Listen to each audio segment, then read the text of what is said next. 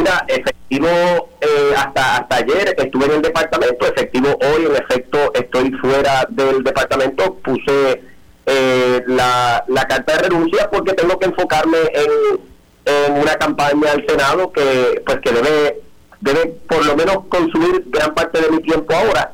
Eh, aunque la ley electoral no exigía que, que el puesto que yo ocupo eh, renunciemos si tenemos si vamos a correr para algún puesto eh, yo lo entendía pertinente lo entendía correcto para, para poderme dedicar a la campaña.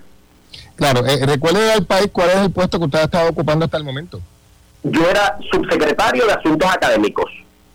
Claro así que usted deja esto se va en buenos términos con el con la secretaria oh completamente claro que sí claro que sí incluso eh, me reuní con ella, hablé con el gobernador primero, claro está, eh, eh, me reuní con ella, le, quedé a su disposición porque hay cosas del, del departamento que, que siguen siendo para mí unas prioridades de, de vida, o sea, en, en, en, mi perfil profesional, unas cosas que estamos trabajando en el departamento pues siguen siendo